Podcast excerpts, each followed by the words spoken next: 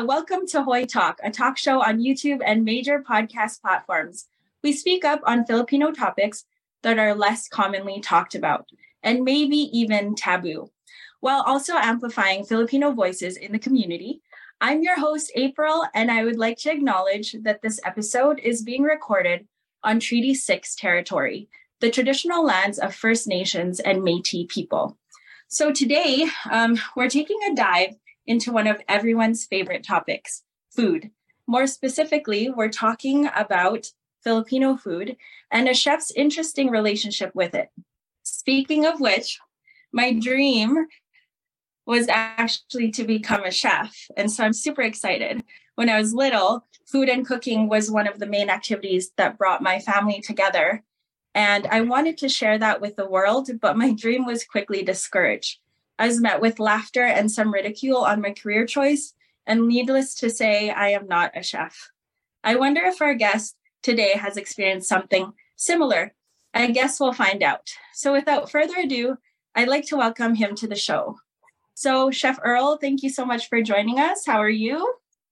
Uh, I'm good. It's a day off, so it's always good. Yeah. So, on your days off, where uh, you're still technically, you know, talking about food. So here we are.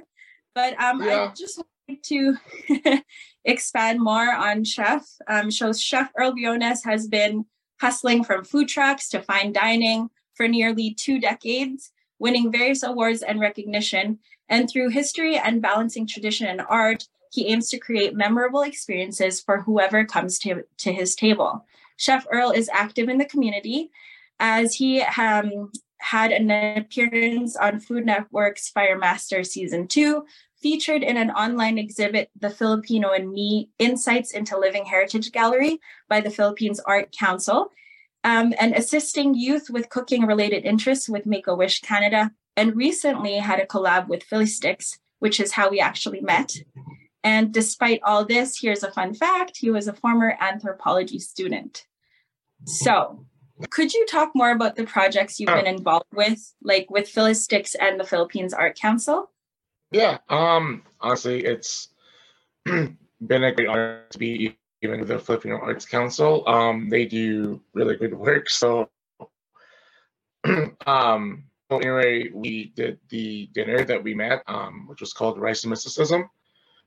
um, so with that, that was a service to not only the food but the history of our cuisine that probably isn't told. With the Arts Council, I've worked with them, like you said, with a project called um, Filipino in Me, Insights into Culinary Her- or Insights into Heritage.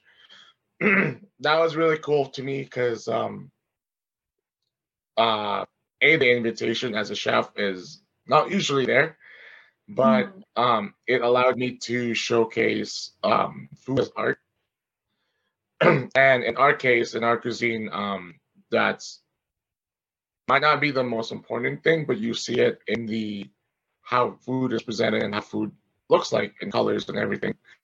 So um, yeah, those two projects have been kind of spurning um, not only my want to do Filipino-based cuisine, but also just try to figure out more about who we were before, like you know, colonizers came in. Right. And so, is there anything uh, besides like what we said in the intro that you'd like to add about yourself? No, that, that's a pretty uh, expansive intro. um, no, I, I, would say that um, I guess the only thing I would add is that um, I have a lot more things coming in the horizon as well, and that um, a lot of what I do um, as a chef is actually a benefit or a um, after after the matter of fact um, from my interest in anthropology and history. So, mm. um, I guess the only thing to add is I've always been a nerd of some sort in some way. um, yeah, I think those are the only two things that I need to say about me because, like, when you talk to me in front, it'll be very apparent. Yeah. So I guess that leads into the next question. Like you did say that, you know, you were in anthropology initially. So what like what had you shift to a culinary career? Um, I mean, money. um, I feel like it's a story mm-hmm. that a lot of Filipino immigrants have, but I mean, when you don't have generational wealth, it's really hard to, you know, go further than what you want to do. And I had a really cool prof on my kind of um second ish year where I was like, like, can you please tell me like what the reality of the situation of the this career is? And he pretty much told me like, yeah, like this is the situation, like um essentially I would need to go into academics longer and then go longer debt and like I just could not afford to take on that debt. Initially, it's because I already worked in kitchens to begin with. I was a short order cook as I was paid for university. Oh. and so, um, one of my minors was supposed to be archaeology because I was I really love history. I really love uncovering past and trying to figure out as humans who we are now and society where we are now, like how did we get here? Where did everything from has always been mm-hmm. biggest motivator for my kind of thinking. So honestly, I it's a it's an interesting shift because when you go from anthropology to cooking, I know it's very different things, but um a lot of cooking if you're looking further than like the surface area you'll find those connections to history. You'll find that every single food piece has a story to tell so. Yeah there's actually a lot of like things that do connect the two but it goes deeper than like just cooking or being a chef. Yeah. Um, like, could you expand on that? Yeah. Um, our food, uh, I should preface, our food and our culture is steeped in a lot of traditions. We're a culture that existed way before the Spanish actually even wrote about us and actually labeled it the Philippines. The very first things they actually did write about us were food. Um, and so as my research was kind of going on this, it was very evident that when they landed in the Philippines, they needed provisions to keep sailing. And so, yeah, one of the ways was one of the very first things they listed down was our food, what we had, what our provisions were, um, how abundant it was, and like everything like that. And so, honestly, it feels like right now, as of this moment, like I'm doing my papers again at university all over again, trying to research like the classics and like trying to research like the fall of the Greeks and trying to research like um you know like Egyptian history. Um these are only histories that I was enamored by and the ones that I followed because I thought it was so cool to have like a history that that's steeped in like the past and like mysticism and mystery.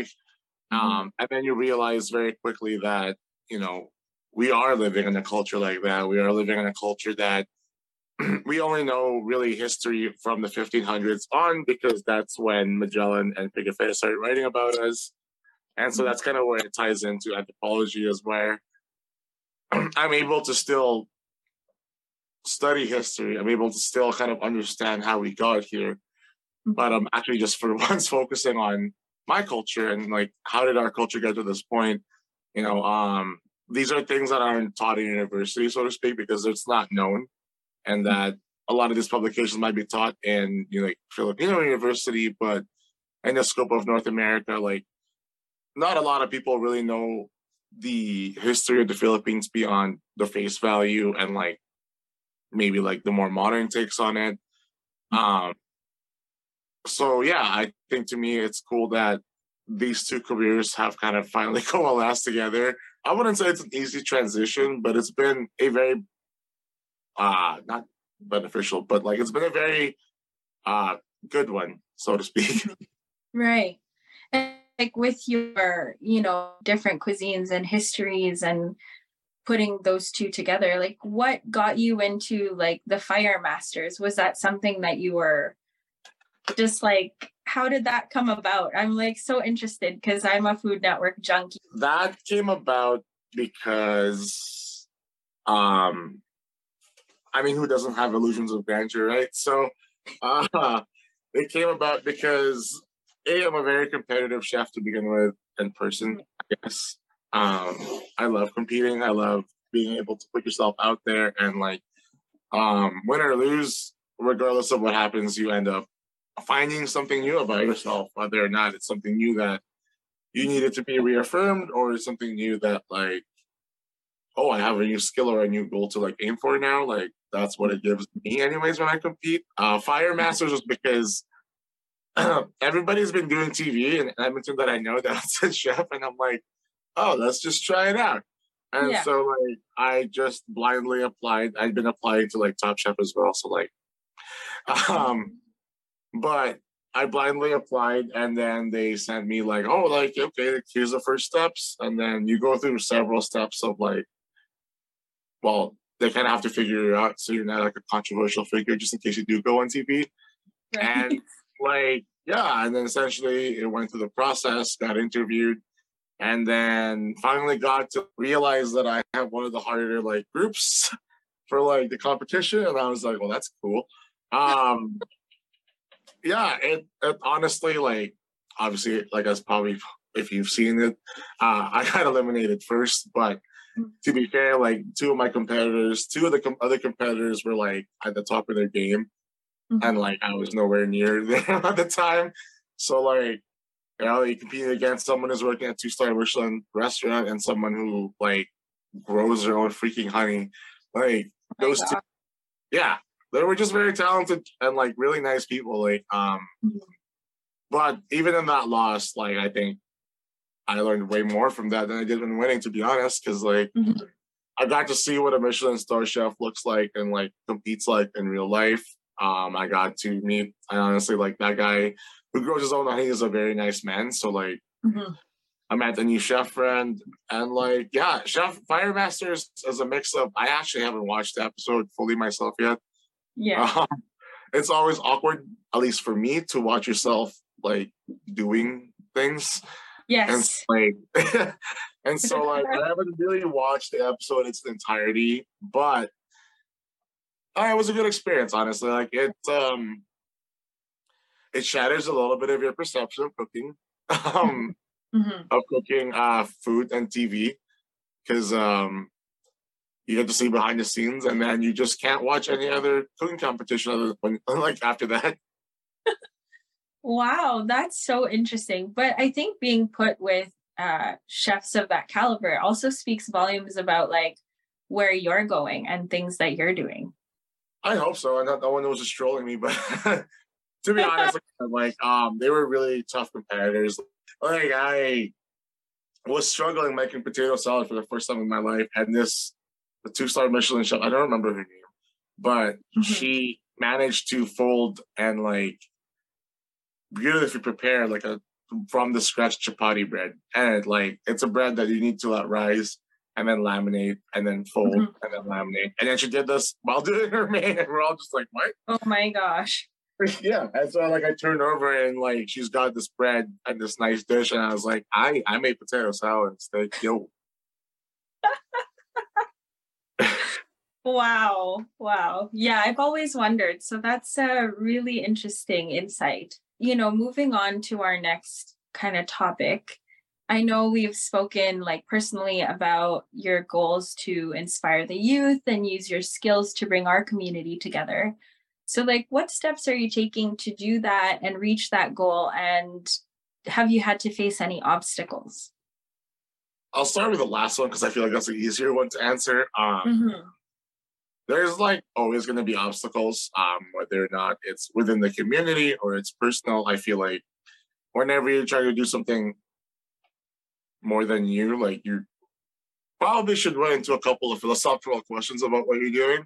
Mm-hmm. Um, you know, to me, it's like, am I, is it, is what I'm doing actually accurate? Like, mm-hmm. um, you know, for me, like, I'm doing a lot of cultural based history dinners. So, like, I have to make absolutely sure that what I'm saying is accurate and not just like, like a, like a, like an old tale or like a folklore, right? Like, um, so there's one where you're worried about kind of like offending the people back home. And then mm-hmm. I think any creator in the diaspora can probably attest to that, like that point where yeah. you're not quite sure what you're doing is Filipino enough. And mm-hmm. um and then authenticity, right? And so like those three are your usual ones. Um I've been lucky enough within the Edmonton community to have almost faced no like crab mentality. Um, the people that I work with regularly, like that was the one thing that we all agreed on when we all started working was that this is for like a bigger thing than like us and raising our profiles. Like obviously we're gonna have to raise our profiles just to make some noise, but what our goals were always is to put a highlight on Filipino food and Filipino culture because all of us within the Bayanihan group, like me, the Filistix guys, Ariel Roel, and like Yellow, uh, mm-hmm. JP, and like anybody else that joined us at the time, um, we all wanted a focus on like Filipino food, not not be the only focus, but at least be within the conversation and scope. Um, as for what I'm doing, um, I mean, truly, like the other struggle is like you never feel like you're doing enough. Um, mm-hmm. over yeah. 200,000 of us here, so it's really hard to service 200,000 people.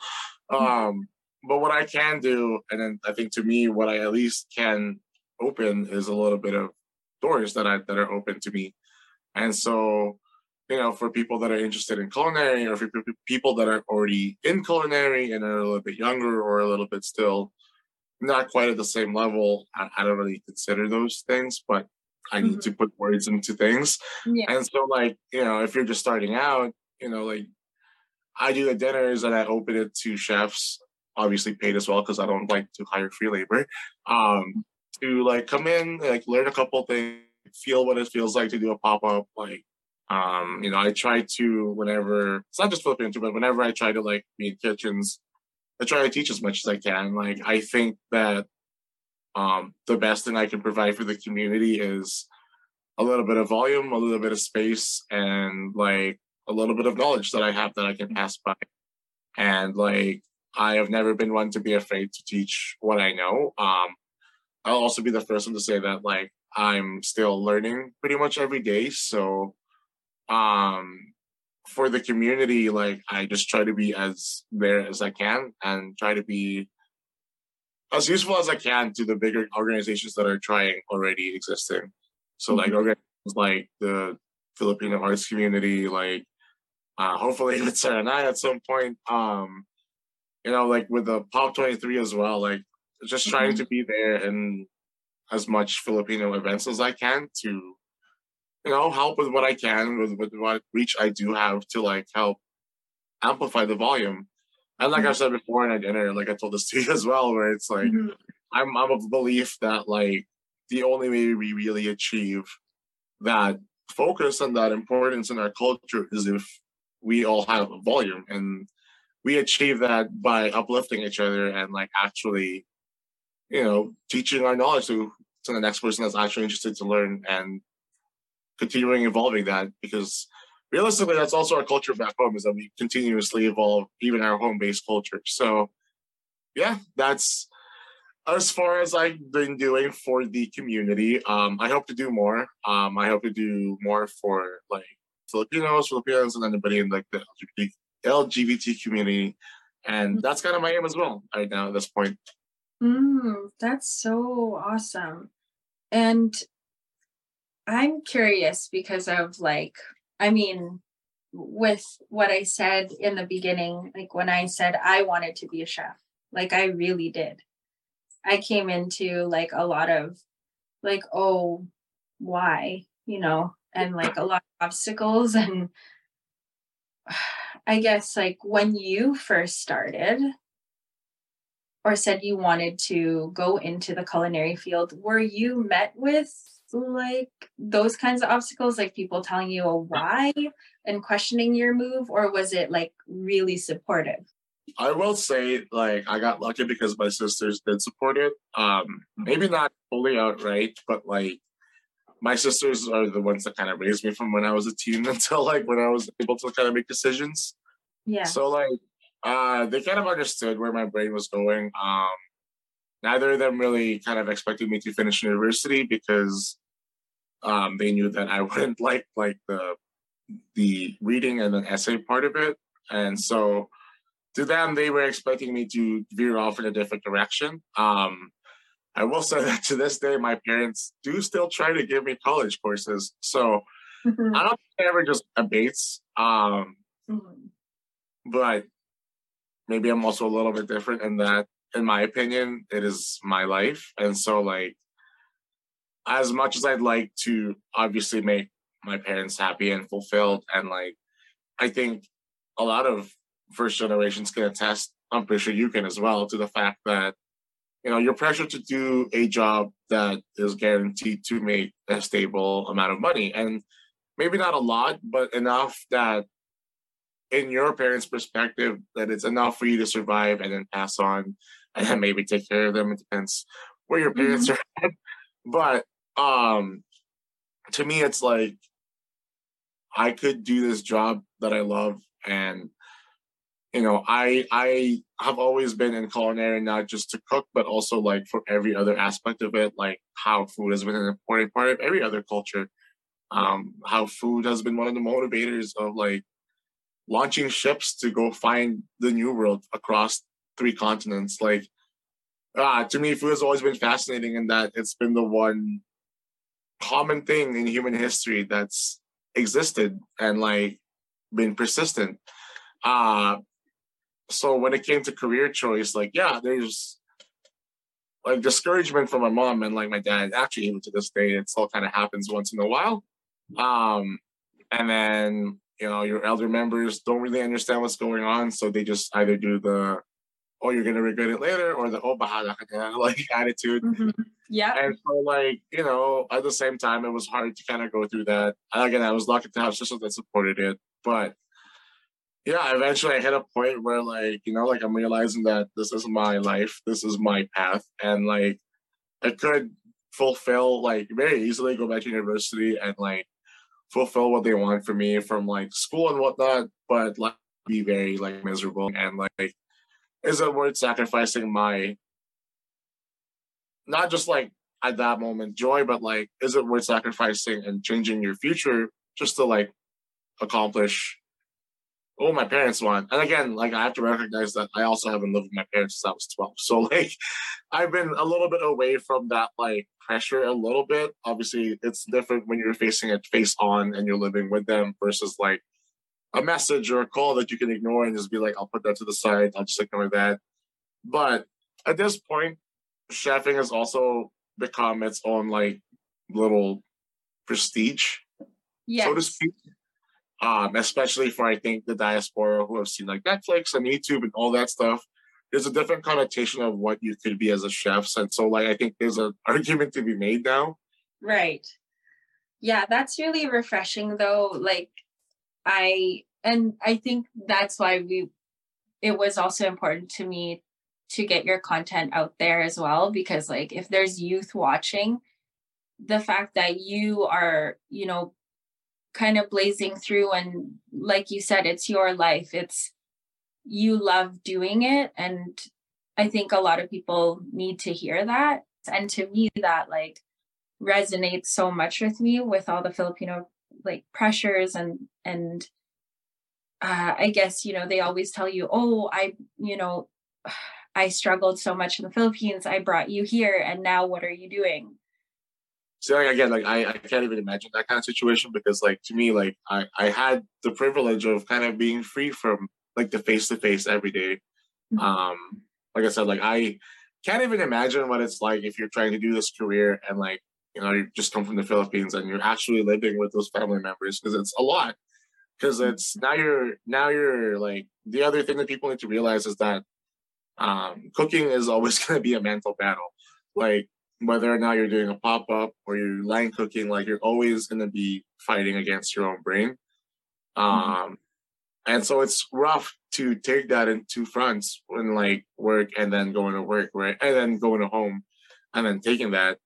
Um, it's rough. It's hard. I can only assume it's harder when you see it face to face every day, like I said. But at the end of the day, like to me, I realized that our parents did come here from the Philippines to make our lives better but isn't that choice isn't making our lives better giving us that choice of being who we want to be and how we want to accomplish our lives?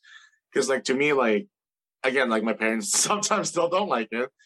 Um but i invite them to my dinners because uh it's like a showing of like hey like this is what i'm doing. This is actually what i'm doing and this is why i've been keeping on this career. And b it's also making them understand a different culture they're not in the Philippines. They're understanding like, you know, like I want to show them that like we're changing our story, right? And I think for a lot of immigrant families, I think that's the point, right? Like we want to change our stories. We want we want a better life than what we probably would have had in the Philippines from what our parents' perspective was. And like in my opinion, having that freedom to choose your career and having that freedom to choose who you want to be and what you want to accomplish is part of that like betterment of the next generation.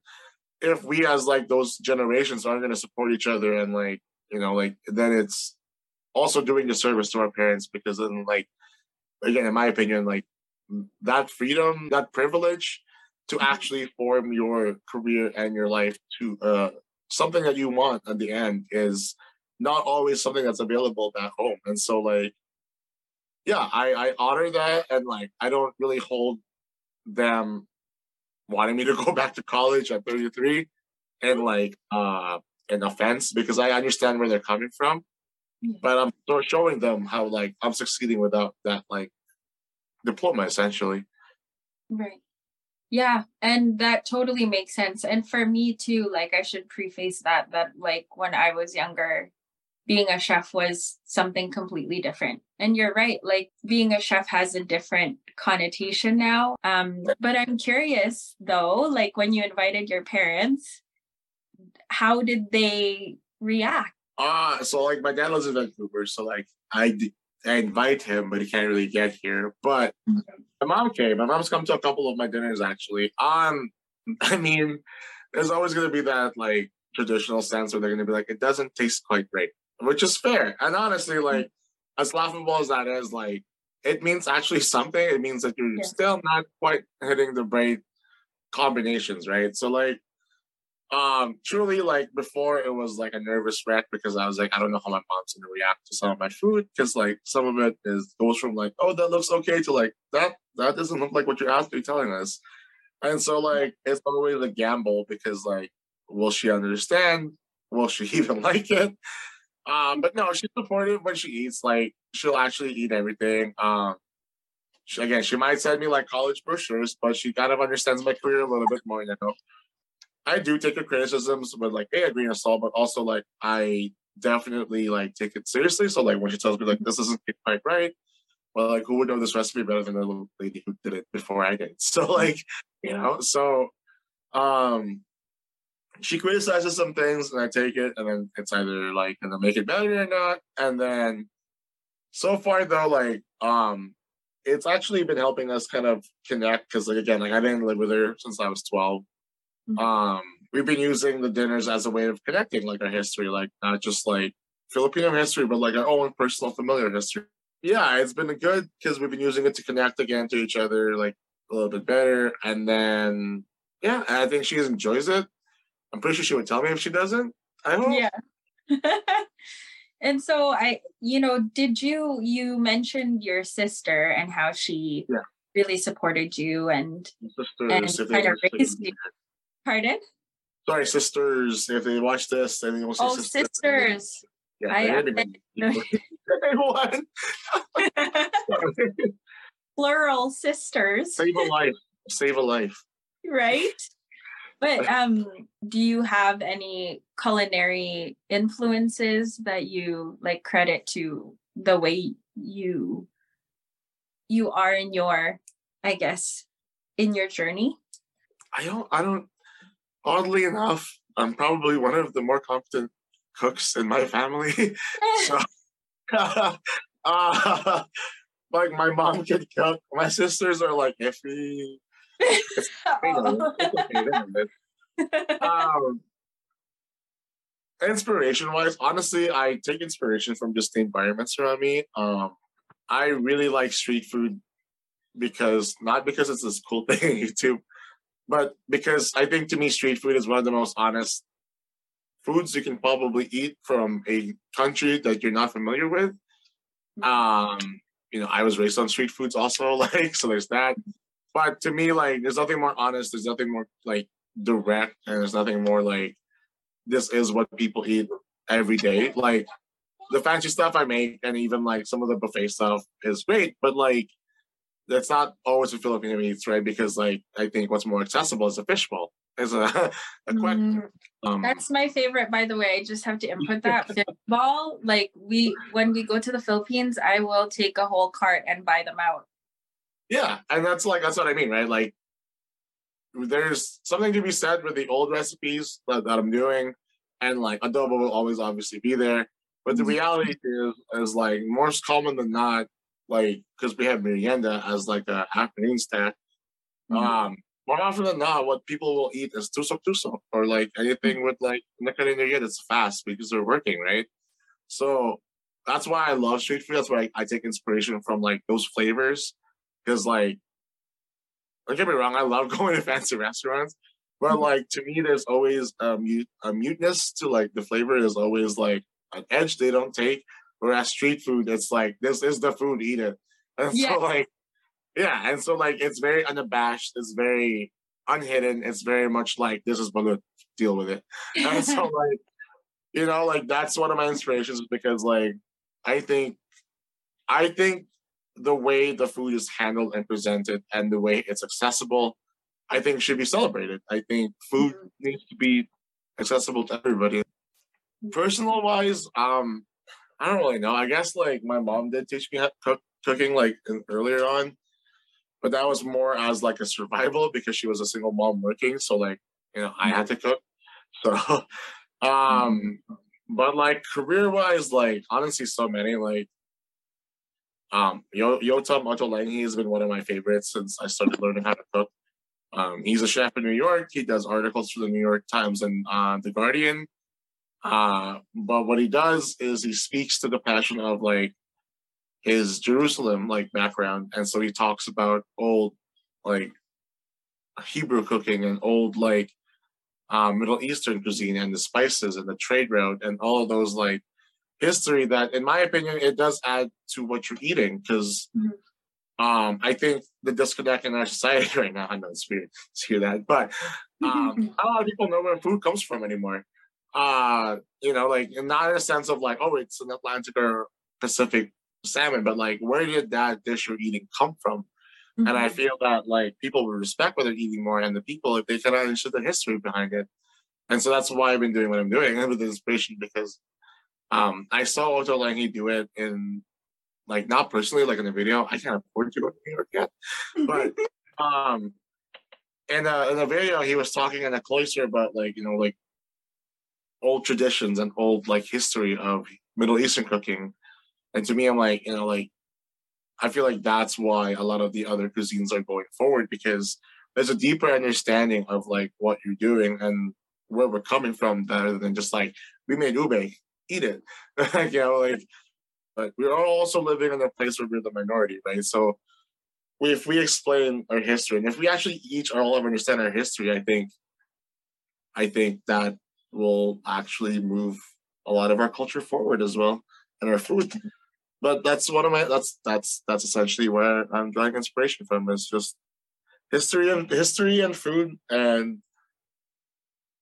just trying to remember like the Philippines as I was as a kid actually. yeah, I was really, really interested in how you came about with the dishes we had tried at your pop up. Oh, And it- oh. Super interesting, like even when you said that they didn't use, was it soy sauce? yeah, for adobo. adobo that was like to me because adobo is such a staple and soy sauce always went hand in hand with it i was just like mind blown about that So- Honestly, like it shouldn't be that controversial of a take, but even when I was kind of like doing that, I was like, "Do I do soy sauce?" And I'm like, you know what? Let's just not. So I actually found out there might be an original name to adobo. Actually, so I actually found it Oh. out four weeks ago, and mm-hmm. it might be like there's no way to confirm it because some people erase our history, but um, it might actually be pinalam. Is one of the Oh. first words for it. interesting and what does that translate to Uh, made sour essentially. interesting or yeah marinated. And so, like, yeah, um, so that's what I mean, right? Those little tidbits of history. I mean, I'd be the first one to say that I didn't know about it either before until I started doing this, right? But like I said in the dinner, like it's a story worth mentioning because it's part of our story.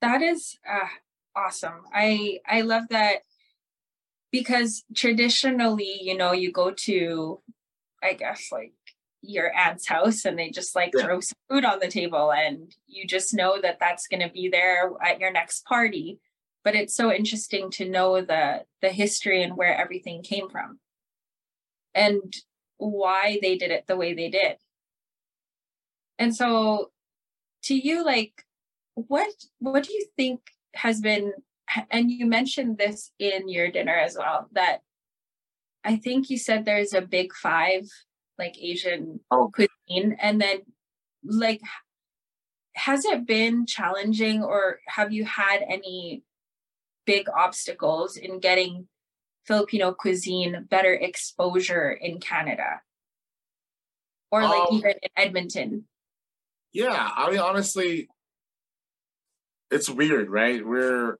mm-hmm. one of the bigger groups in Canada as for like immigrants. Uh, one of the most seen groups in retail and food industry, and yet somehow there is a definite struggle in getting like Filipino food in the forefront. Um, I think it's because people aren't familiar with it past like adobo and ube and like halo halo, and what we what we've presented.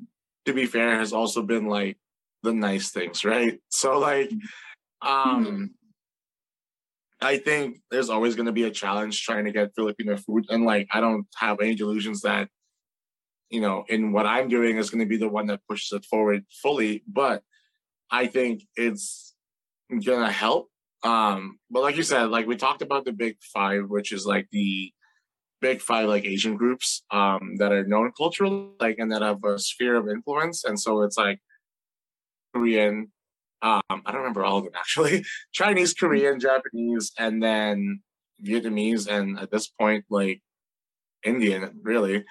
And mm-hmm. so, what, in my opinion, what is very common along those five, and even maybe some that I have missed, is that there's already an understanding of history in all those cultures, and that's how you're able to absorb their pop culture so fast, is because you understand the context by which any of the motions and any of the food and any of the explanations are happening. We understand Korean culture and sorry, not understand, I shouldn't say that. We have a knowledge of Korean culture and is very easily accessible enough to be able to be like, oh, that's what a kimchi is, right? We have chefs like David Chang who have made his career to make kimchi like into the mainstream and gochujang. Um, Chinese cooking has had its stars in Su Lee and like Jimmy, I think his last name is what Jimmy Wang. We've also seen like Chinese chefs on TV since I can remember, like Iron Chef, like mm-hmm. Japan, I understand, but the Chinese and Japanese chefs always battled each other. Same thing for Japan. We know about the three warring feudal eras. We know about sushi in the history of it. We know about sashimi. We can say what a tamago translates to. But if I ask people, what does um, some Filipino words translate to, I'll get a blank stare. And that's because, in my opinion, we're just a little too humble for our own good. Um, yes. Oh, yes. I was I hoping think, to touch on that. I think, honestly, it's also part of the culture, right? We're taught to absorb, we're taught to adapt, we're taught to mm-hmm. survive. And part of that survival, unfortunately, is adapting to your nature. And like when you're transplanted, in my opinion, anyways, is that you tend to not maybe reject, but ignore your previous like culture. And so like yeah, I think to me that's part of the difficulty of pushing Filipino food in the forefront in Canada is that um, the newer generations that were born here are a little bit disconnected, and then the ones that have immigrated have been taught to adapt. And so right now they're adapting, right? They're trying to absorb Canadian culture, so they're not focused on Filipino, which is fair. Like I get it. It's always going to be a struggle. I feel like though that is a struggle for any culture that's not in the mainstream to try to get out and try to get your voice heard. Um, but honestly, there's a lot of creators, a lot more since I've even started kind of looking at them. Um, we might not be getting like the mainstream like volume, but at the same time, it's only a matter of time because people are doing some really cool stuff and very, very different stuff that's not just food. You know, some people are some people are like motivators, some people are creators of art and like its forms. Like I cook, some other people cook, like some other people can sing. I can't sing. Chelsea. you can't? no, cannot. you're Filipino. you can sing. Just kidding. I know, but I've yelled so much in my like career that my voice to damage. I think, but you know what I mean. Like it's it's always going to be a struggle. It's always there's always going to be those blocks that you face when you're trying to do something. Um, I think that's just natural. I think it's weirder if you don't face those challenges. Um, mm-hmm. But by and far, to be fair as well to the community as a whole, there's also been a ton of support. So for every, I think in my opinion, for every challenge that I face, there's always been a group or two or a family that's always been like, oh, you can do this, let's do this.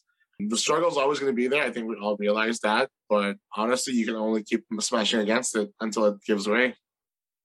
I like that. I like that. So now comes some fun questions for you. Or maybe, I don't know if you get asked this all the time, but like, do you have a favorite Filipino dish that you like to prepare or a signature dish that you do? so I don't have a signature dish because my brain works on like ADHD time. And so it's like, once I figure out a dish, I'm like, cool, that was good. Moving on. And so like, um, very rarely do I revisit dishes. Actually, just in January was one of the first few times that I revisited revisited a couple of dishes to do again. But uh I love kare kare. um, there's just something about that peanut stew that every time I see it, I'm like, yeah, I'm down. Like kare kare has just that like textures. It's great textures between like the crunchy vegetables, the very soft like meat, and like the eggplant, and then that salty from the peanut butter, but also that sweetness from the peanut butter, and then you get the meatiness from the beef, and then it's just like it just works. It makes sense. I don't know how in the world we managed to get to the peanut curry part of our cuisine because it's the only one, but right, I'm grateful we got there. yeah. That is interesting. You know, I was watching something on the Food Network where I think I was in Toronto. Don't quote on this, but they okay. made kare kare to like a noodle dish. Yeah, I can see that. Again, I don't, I don't, I haven't gone to the point where kare kare has become um, something that I actually needed to recreate yet, just because I'm working through history. But I'm so yeah. excited, just because yeah. like where like I get that it's like from most likely India and or like mm-hmm. maybe like some parts of Africa. Mm-hmm. But like it's so unique because like there's no other peanut butter application anywhere other than just yeah. peanut butter. There's just something about that stew yeah. that's just warming. yeah, it's like soul. It's like yeah, soul food to me, anyhow. Yeah. What about like aspiring chefs? I know you do stuff with Make a Wish. Do you have any, like, I guess, advice or what you think is the most important quality for a chef to possess, like for our young aspiring chefs? Um, so I'll answer the quality part first. Um, quality part. I mean, I've also been a joker my entire career, so take what I'm saying with a grain of salt, obviously. but um, I think one of the best things that I look for when I look for chefs, but also like, in my opinion, what made me like able to go f- higher than most people is the fact that I'm adaptable. Um, the kitchen is a fast-paced environment with uber amounts of pressure with the shortest amount of time and one of the most demanding customer bases you could possibly ever serve. And so like it's a high pressure situation. And so having a skill to adapt to stress and also to adapt to the situation to get a solution is a definite like asset because um, when you're quick on your feet and when you're quick on your mind, it's it's hard to stump you, and so you're always going to be the first person up with a solution. It also prevents you from like spiraling out and like stressing out. So that's one of the more important ones I'd say. And then the other one is honestly just being hungry, like hungry for positions, hungry to to um hungry to uh move up and then hungry to learn. I think hungry to learn is one of the most important things that you could also have. Um you can go to school for cooking for sure, but when you reach a certain level in in in culinary, it's very much a self motivated like career, depending on like what you're willing to learn about the industry and how much you're willing to learn about food in general. Um, other than that, for young chefs, unfortunately, you're gonna crash into difficulties. Um, unfortunately, some kitchens still do exist that don't take Filipino seriously past like dishwasher or prep cook, but like they're not the only kitchen out there, and like realize the opportunities you might get, but also realize when it's time to leave that spot to so that you can ensure your growth. Um, other than that, you know, the industry has changed from when I started. So like it's a lot more welcoming now, to be fair. It's there's a lot more importance placed in treating people like human beings. Um it's a little bit better. It is has still has its work to be done, but it's getting better. and It's slowly improving. Too slowly. But um yeah, like have fun with it. I have to have to battle. Half the point of getting and half the fun of this career is the people and the friends that you'll inevitably meet along the way. I know that sounds cheesy, but there's also a career that'll suck up your time and like your energy.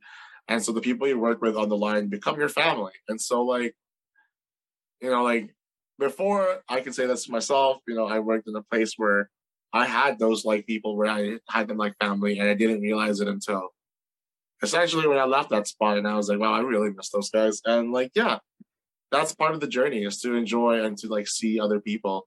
Cooking isn't just like a stiff thing. Your personal experiences, your personal life, your personal tastes always will mix into what you're doing, especially if you're doing something that is yours and that is from you that joy, that sadness, unfortunately, still does get folded in your food. So, yeah, like part of being a chef is experiencing life. So, and tasting like what the world can offer you. So, don't be afraid to taste what is weird. Um, be adaptable and just have fun online as much as you can. But also know when it's time, like I said, when it's time to leave a place because it's toxic for your growth. Hmm. That is really interesting. I also wanted to touch on because our next um, our next episode will be uh, with someone in the LGBTQ community, and you oh. mentioned oh. about doing more work with them. Yeah. What does that mean? You know, I never want to call myself an ally because to me, that's not up to me to decide. And I support the community. Um, I embrace them in open arms because, like, to me, I value people based on their values and not their orientation. It doesn't really matter to me who you love. Love is love. And so um I don't call myself an ally because I think to me that's up to them to decide if I am being an ally. To like I said, like I want to help the community in any way I can, but me being a cis male at this point, I think it's pretty obvious. Um, I don't think it's up to me to decide what it is they need. And so to me, I'm just trying to be open to the community just to what they need from me because I think that's how I can help. Mm-hmm. Um, you know, I work with Apida Arts when I can and when they want me. Um, I open myself to like the organizer there to like if you have any questions, if you need any food, please let me know um, because I don't think it's up to me to hijack an event and be like, "This is an LGBTQ support event," because mm-hmm. like I am not from that community. So it's like to me is if they want to throw an event, I would like them to be at the forefront of that event, the community as a whole, and then me as a support, because like that's the point, right? Like I think to me, um, if you want to support a community, that community itself needs to be at the forefront of what's going on and not you as the person. And so like yeah, so when I say like I want to help the community more, it's more of like, you know, I'm open to helping them how I can. Um, but I will wait kind of for their lead to tell me how I can help them. Mm-hmm. So what is this organization? Sorry, what is it called? Uh, Apida Arts, A-P-I-D-A dot arts. Oh.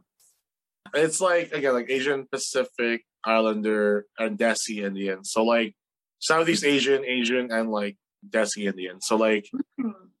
yeah, they're an alliance of um obviously LGBTQ community, LGBTQ plus community, uh, but also like there are performers, they're burlesque dancers, they're singers, they're poets, they're like multiple disciplinaries. Um, and I've been to one of their events, and I gotta say, it's a like, they're a lovely group of people.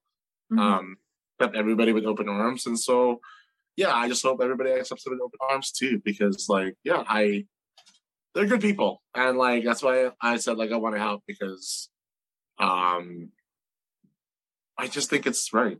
Like I don't know, and so but yeah, whatever I can and however I can, I'd love to help. Thank you. Yeah, thanks for sharing that. And because I mean, mental health has been at the forefront of so many topics. You, as someone who's so busy and trying to help the community, and like you said, like your mind kind of goes in different places, and sometimes you feel like, oh, yeah, I did that. And then I'll just move on to the next thing. And you seem so busy and so involved. And how do you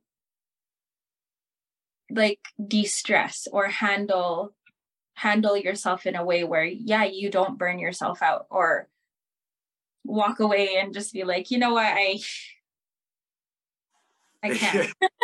I think I'm just always permanently burnt out at this point in my career. um, no, yeah. Um, I think honestly, again, I've been lucky in that because I've worked in this industry so long and I've been involved in management for so long that I've got a greater capacity for stress and just like general things now. Not a lot of things bother me anymore because like unless it's catastrophic, like the oven turning on fire, like it doesn't really phase me that much.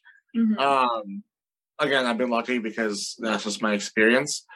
Mental health wise, though, like it's a lot. Like Mhm. um what people don't see that goes in this dinner is, is about like one to two months of like reading and combing through history books and while that sounds mundane it's like it's really hard to study history because as someone who's like wanting to find that connection you're when you read about history it's always with a grain of salt because like i said our history isn't always written by us so it's like so it it definitely messes with your mind and it definitely puts a little bit more strain when you study history because unfortunately history is just a recollection of what actually happened well most of the time. Um Mhm. and there's always going to be atrocities and there's always going to be like those like slights and like as someone who gets into what they're doing like for me like i get actually mad sometimes when i'm like studying and something happens and I'm like well that's that's really not fair and Mhm. so like it's a mental load to take on that and then being able to like reciprocate that in like a acceptable way Mhm. but also like like you said like there's just a lot of different pressures in our lives right like i'm also doing event chef. I work with a bunch of different groups. Mhm. um i anchor myself by honestly just being thankful for even having these opportunities. Um Mhm. you know i've i've been trying to claw and out of this i've been trying to claw in like into a career for like almost like god almost 15 years now. Um i've always been the guy that's harped about like filipino food and like why can't we just do that? And so like now that it's all coming to fruition like i find it hard and like i don't also don't want to look a gift horse in the mouth and so like to me it's exhausting to be doing all this but i'm thankful because Mhm. this is what I wanted to do, and this is what I've been kind of working towards. And you know, I've been lucky enough to get the attention of the Filipino Arts Council, and then Sandwich Filistix and Yellow. Like, I'm just thankful. I mean, as well as like my family too, right? Like, I got a new nephew, so like, it's been a great bundle of like poking at him when I'm like feeling tired, and it's fine. yeah um, I think you just you just find like the access where you can, right? Like I game as you can see, I try to. I don't have time anymore, but I'll try to game if I have a minute, just kind of like not think about what I'm doing for Filipino food for a while. But Yeah.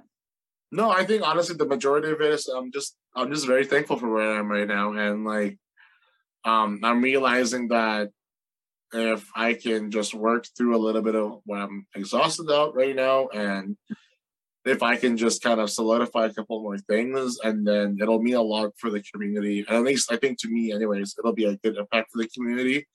Mm-hmm. And so to me, it's like if I can do that, then it's kind of worth it. Exactly. Exactly. So um, now we get to the part where I ask you, how can we follow you in your journey? And like, do you have like social media or I guess anywhere that we could go to experience your cuisine? Yeah. Um, so mostly on Instagram because as much as I like to be on social media, I'm still an old man. So mm-hmm. I have Instagram and a Facebook. Um, mm-hmm. Instagram is Chef E Briones. Uh, if you're wondering how to spell my last name, it should be on the Zoom call. Yeah. Um, uh, I'm mostly there. That's mostly where I post my fine dining stuff, but also sometimes Carbivore, which is my concept. That's a sandwich shop. Um, so that, sorry? sorry, um, I have a question about Carbivore. Is that okay. something that's always on, or is it just you post when you're open, or? So uh, Carbivore used to be in the Ghost Kitchen, so that's why it, had a, it has a lot of posts. But now mm-hmm. That's a pop up until I find a space. Uh, yeah, and so that if you're on Facebook, I'm also on Facebook as Chefy Briones. I'm very boring. I don't like to make cool names. Um. Other than that, if you're wanting to kind of see what I'm doing for food, this April I'll be doing another historical dinner. Um, this one is my rendition of Magellan's menu. And I say rendition because what I have for Magellan's menu as a menu by itself is just a list of ingredients. So we're just hmm. gonna have fun and talk about the history of how people found my for uh, my homeland. Mm-hmm. Um, other than May, if you're not able to go in April, um, May twentieth is actually the targeted date of opening for the Epic Center. So if mm-hmm. people are interested, we might be doing a dinner there. And then June um, 14th to the 16th, I'm doing a dinner called Harana, which is celebrating our dances and our music. Uh, May as well, I'm trying to do a dinner with Fu's Repair Shop with Winnie. Ooh, no way. Hopefully, yeah, hopefully we can do it for like a cause. Like I'm hoping I can do um give money to choose. Uh-huh. But yeah, those are what I have so far because I don't want to think too far ahead because I don't know if I'm going to be in this in the province come July. So, what do you mean? Uh with the June dinner, I'm inviting two chefs from one from Winnipeg and one from Vancouver. Yeah. So the trade off is I have to go to their provinces as well. So, can you tell us who the chef is, or you can't yet? Oh, that I want. Oh, uh, I'm working with uh, Alan Pineda. He owns um the new tiki bar that opened in Winnipeg. Oh, okay. Uh, uh, Bahay Kubo, and then he has the Baon Manila Nights dinner series. The other one is uh, Mark Singson. Mm-hmm. He's from Vancouver. He's been in Top Chef, and yeah, he's doing the same thing I'm doing. And then August, I'm actually going to Winnipeg to do uh, the festival with uh, Alan for mm-hmm. Festival. Yeah, so it's just going to be very Filipino this year. Wow, wow, that is that is that's amazing. So yeah, just to I guess just to recap, I want to thank you so much for coming on and um, sharing your knowledge and your journey and everything with us. It's so valuable, um, and I think also very important to get it out there to the youth, like who have dreams of being a chef. I think um, I would have benefited from this when I was younger, that's for sure. Um, seeing something like this um, probably would have motivated me further. Um, and then we have the Magellan dinner, and that's going to be at Philly Six. Is that correct? Yeah.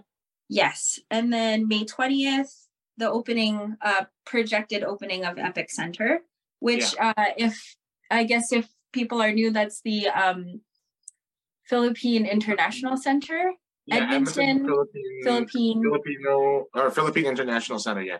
Yes. So Epic, um, and then possibly May uh, in May Fu's Repair Shop, but you don't have the date there yet. No, not yet. Just because like May is starting to get clogged, and so I'm just like ah. Yeah, crazy. I was just there, Fu's Repair Shop. It was. Oh, it it's was honestly like I can't speak highly of food enough. The food's good. Winnie is amazing human being. Um, the staff is amazing because they're half Filipino. But yeah. um, and the DJ, like, like, the DJs, the music. Yeah. I love it. The bartender is also Filipino. It's just yes, it's a great place. Like it's a great place, and so like yeah, yeah, awesome. And then uh June 14 to 16 is Harana. Yeah. With your guest chefs from Vancouver and Winnipeg. Yeah. And where is that going to be? That What's one is going to be at the Epic Center. Oh, okay. Oh, okay. That's the one. Right. Yeah. Okay. So that's great. I think we've covered all of it. And you'll be in Winnipeg in August. Yeah. Yes. Okay. Great. Yeah. I'm hearing all that. So what am I doing? yeah. You you need to get your calendar in order. Oh. you're like, I feel like now you're like, I need to sleep. Take I like, I try to get a calendar in order, but then like five different things happen. And I'm like, hey, it's out of order again. Cool. Yeah, holy. Yeah, that's a lot. But I'm super excited. You'll see me at some of them, uh, some of your events. I for sure am putting time aside for that. So again, thank you so much. Um, we appreciate you being here. Um, and just to recap, I I really love that um, you're all about collaboration, um, inspiring the youth, and as well as the LGBTQ plus community. Um, I'm very excited for what you're going to do in the future, and uh, we're here for it. Thank you. Um, yeah. yeah, no, honestly, this is great. Like, uh, it's great to finally find um similar voices that would rather work together than like kneecap each other. So again, thanks for having me here. Um it's been great talking to you guys and uh yeah, hopefully talk to you guys and see you guys again soon. So, everyone, I hope you enjoyed today's episode. And if so, please drop us a like or subscribe and follow us on our socials and share the episode if you can. Um, we're also building up future topics in a tabo. So if you suggest a topic, uh, we'll put it in our tabo. And if it's John, your pick or your topic will become a future episode. So yeah, DM us if you have any future topics. So um, thanks for tuning in. And I hope we have uh, enough insight so that the next time you can Hoy talk about it.